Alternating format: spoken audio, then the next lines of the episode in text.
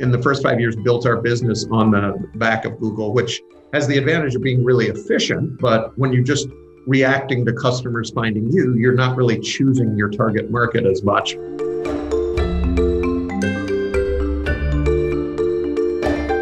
Welcome to UpTech Report. This is our Founders Journey series. UpTech Report is sponsored by TerraLeap. Learn how to leverage the power of video at terraleap.io.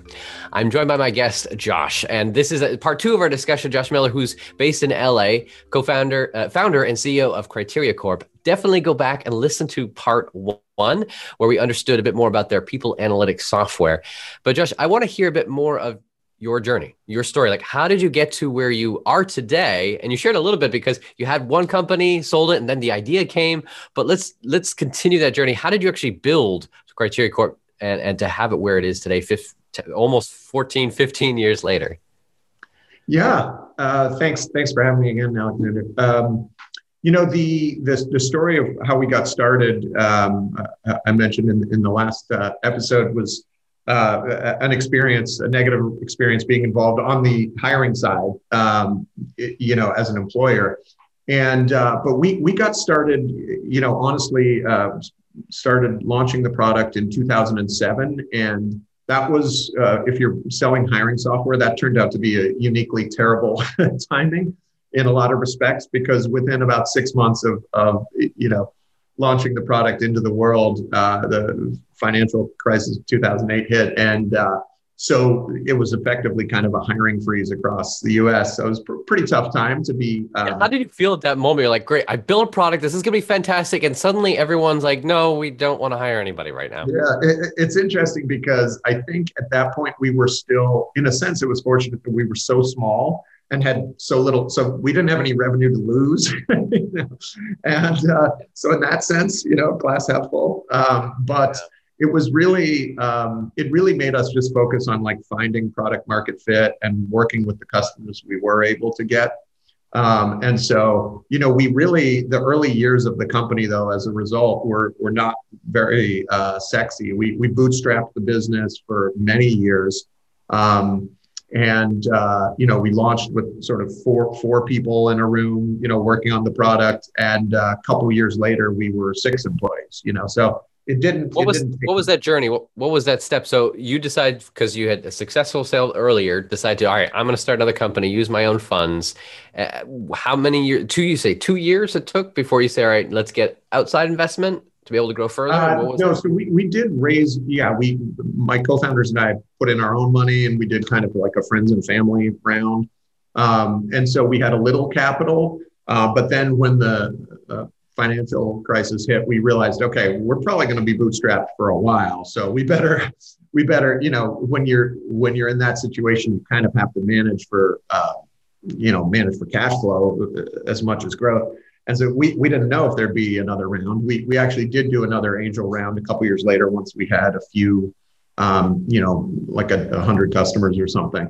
Um, we were able to do to to do that, so that helped. But um, we didn't take real outside capital for for almost nine years. Um, so we yeah, it was a long time, and we were even at that point uh, when we took our first outside uh, venture capital, we were you know I think 18 employees at that point um, and now have grown to about 150 employees uh, at this point. So.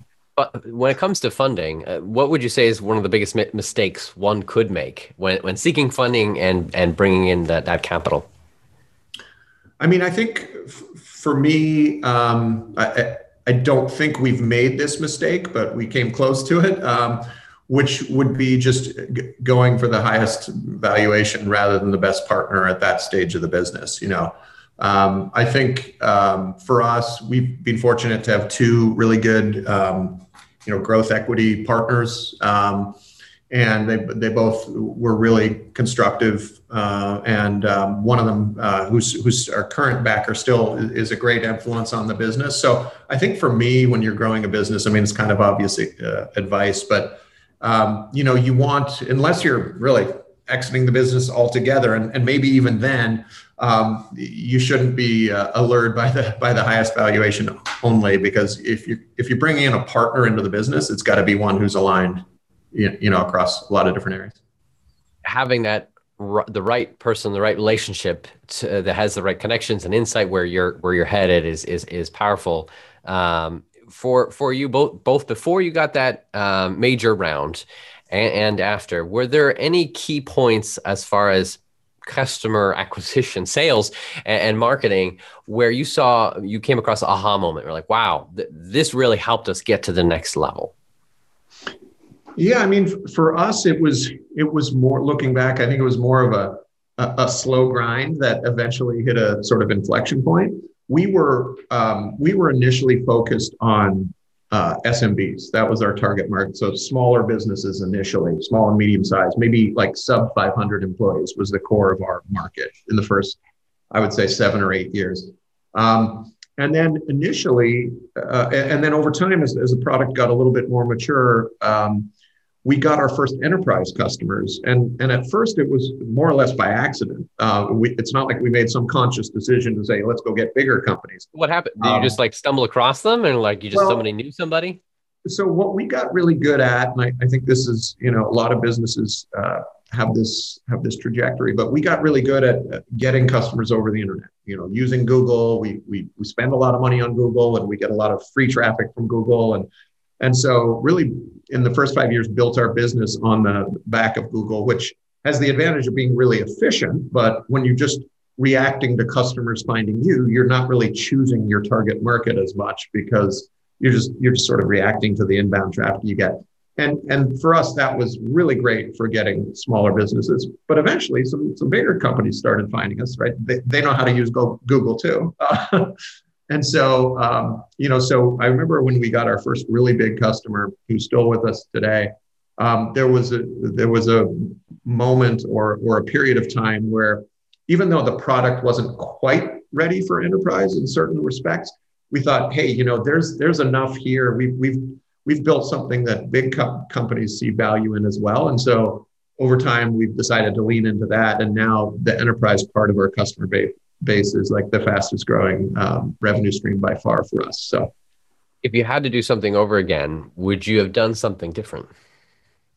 I mean, I would say that, you know, I, I, think about this all the time um, as you kind of reflect on the journey, but I, I think that we were pretty stubbornly committed to, after a while, to bootstrapping because you know, um, if initially it was like, okay, investors aren't returning our calls, we're gonna we're gonna bootstrap.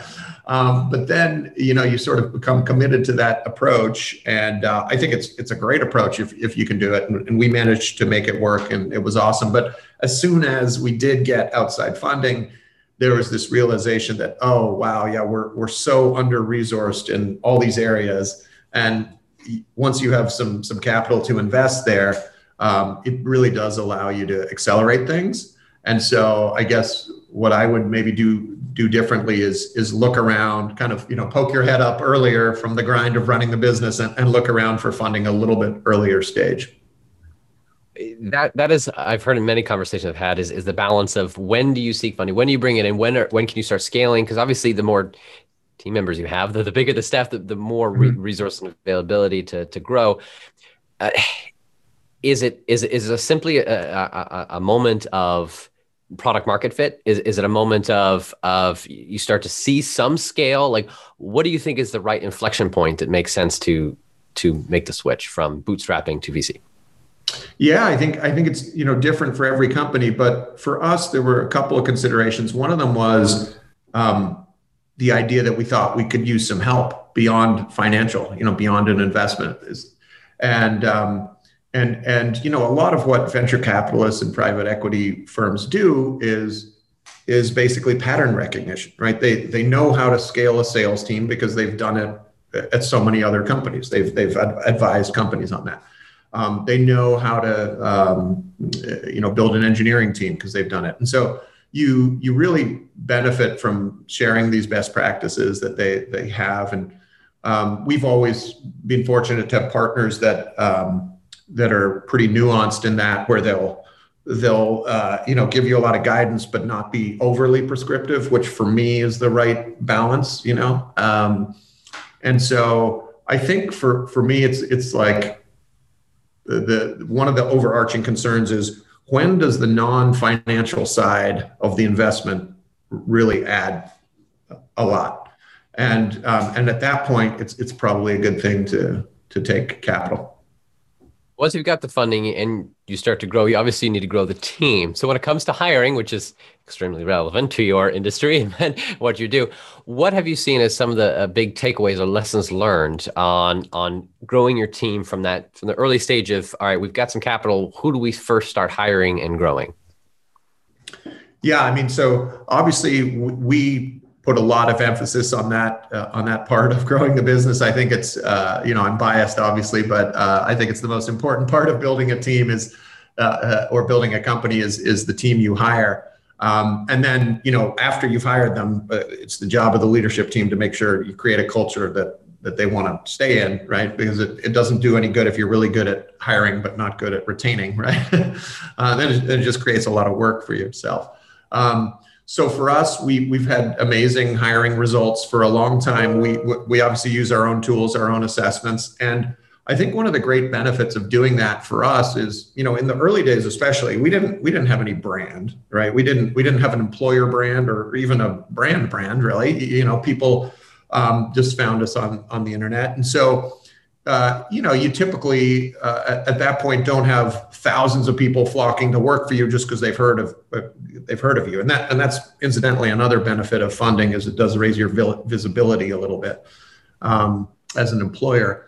Um, so for us, like the assessments that, that we use were, were crucial because they allow you to, to, to find talent in untraditional places or non-traditional ways you know, and the and the particular emphasis we have, and that I think a lot of the, the vision that a lot of our customers buy into is is really if you're hiring for call it three quarters, four fifths of position, it really pays to focus on potential, long-term potential of those hires and not experience, which is what traditional hiring is so often geared around.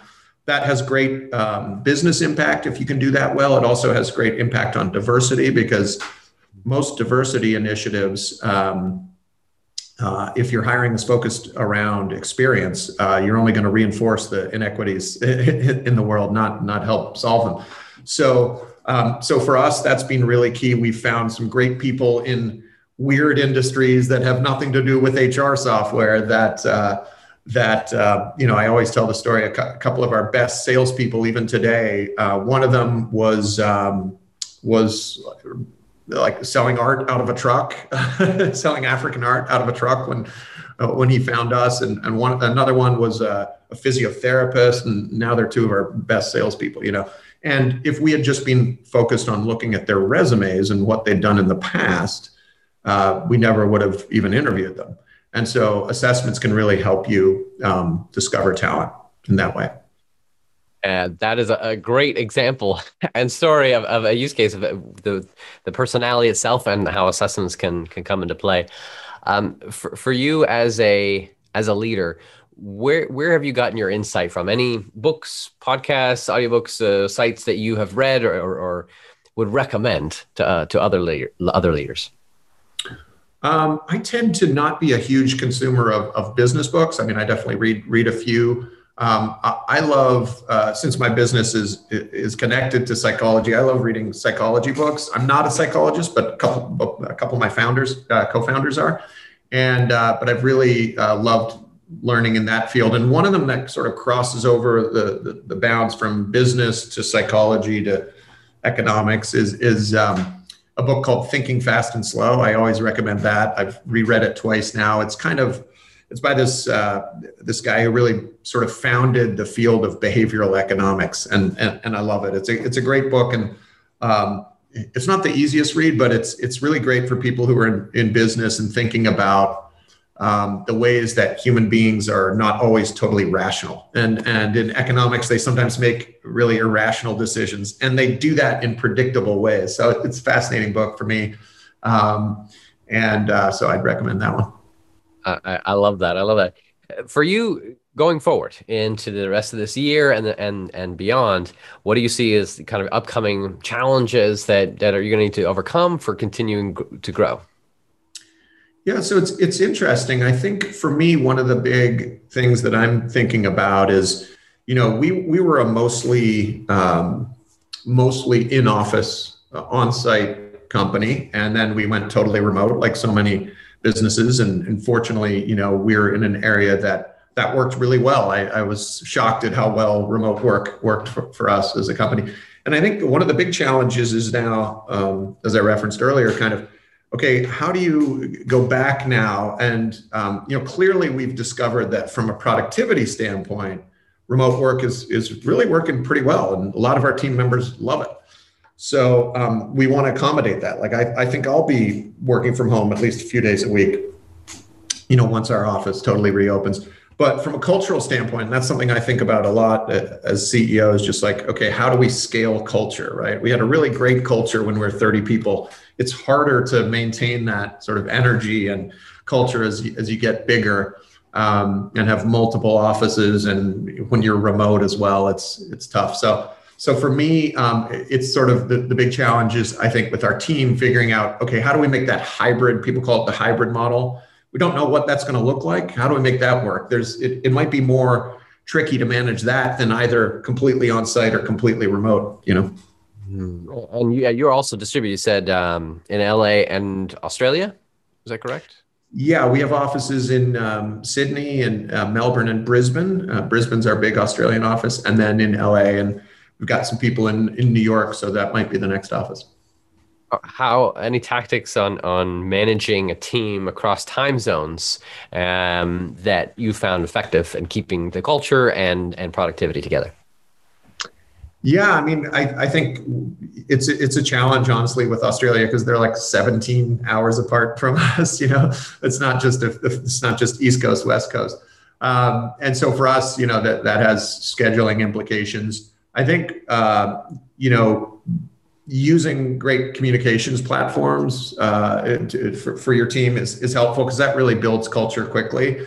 We we probably delayed to to after we acquired the Australian company. We we took a while before we all got on one uh, instance of Microsoft Teams in our case, and um, and Zoom. And so um, as soon as we did that, it really accelerated the integration of uh, of the company. So um, so in hindsight, I would have done that you know almost day one. Uh, Gotcha. Now, um, just curious on your perspective when it comes to technology. Last question for you, for you, Josh, is what uh, future tech predictions do you do you see we'll, we'll we'll see when it comes to innovation in the near term, next year or two, and long term, five, ten years? When it comes, uh, particularly in, in the space of, of HR and and people uh, and the, the opportunity for tech innovations.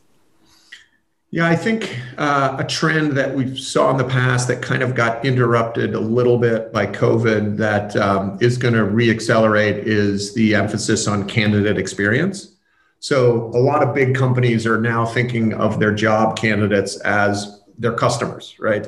And uh, in a lot of case, cases, they are, right? If like if you're a big consumer brand like Coke or Pepsi, right, the people that you're hiring or not hiring are your future customers. So you want to make sure that, or your current customers. So you want to make sure that um, they that the 98% of people who apply to your company or whatever it is, 95 who don't get hired still have you know warm fuzzy thoughts about Coke or Pepsi and still want to keep using your using your product. So um, candidate experience is really important, um, and so that's one of the reasons we're really interested in game based assessment because it's a little more fun than um, than traditional assessments. In some cases, a lot more fun. So, um, so we're really leaning into that trend, and I think that's that's a big one. And then, you know, the uh, another one I'd highlight would be long, longer term is you know what role, what constructive role can AI and machine learning play in uh, human capital management, right, or talent management.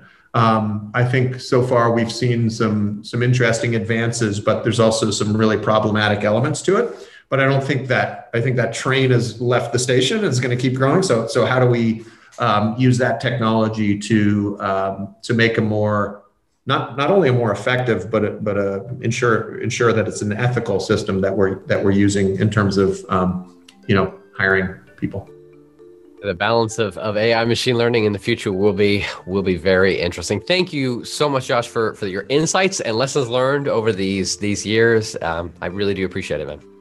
Thanks, Alexander. Um, now, for those who want to learn more, you could definitely go to criteriacorp.com or go back to listen to part one of our interview at Uptech Report. Thanks again, everyone, and we'll see you on the next episode. That concludes the audio version of this episode. To see the original and more, visit our UpTech Report YouTube channel. If you know a tech company we should interview, you can nominate them at uptechreport.com. Or if you just prefer to listen, make sure you're subscribed to this series on Apple Podcasts, Spotify, or your favorite podcasting app.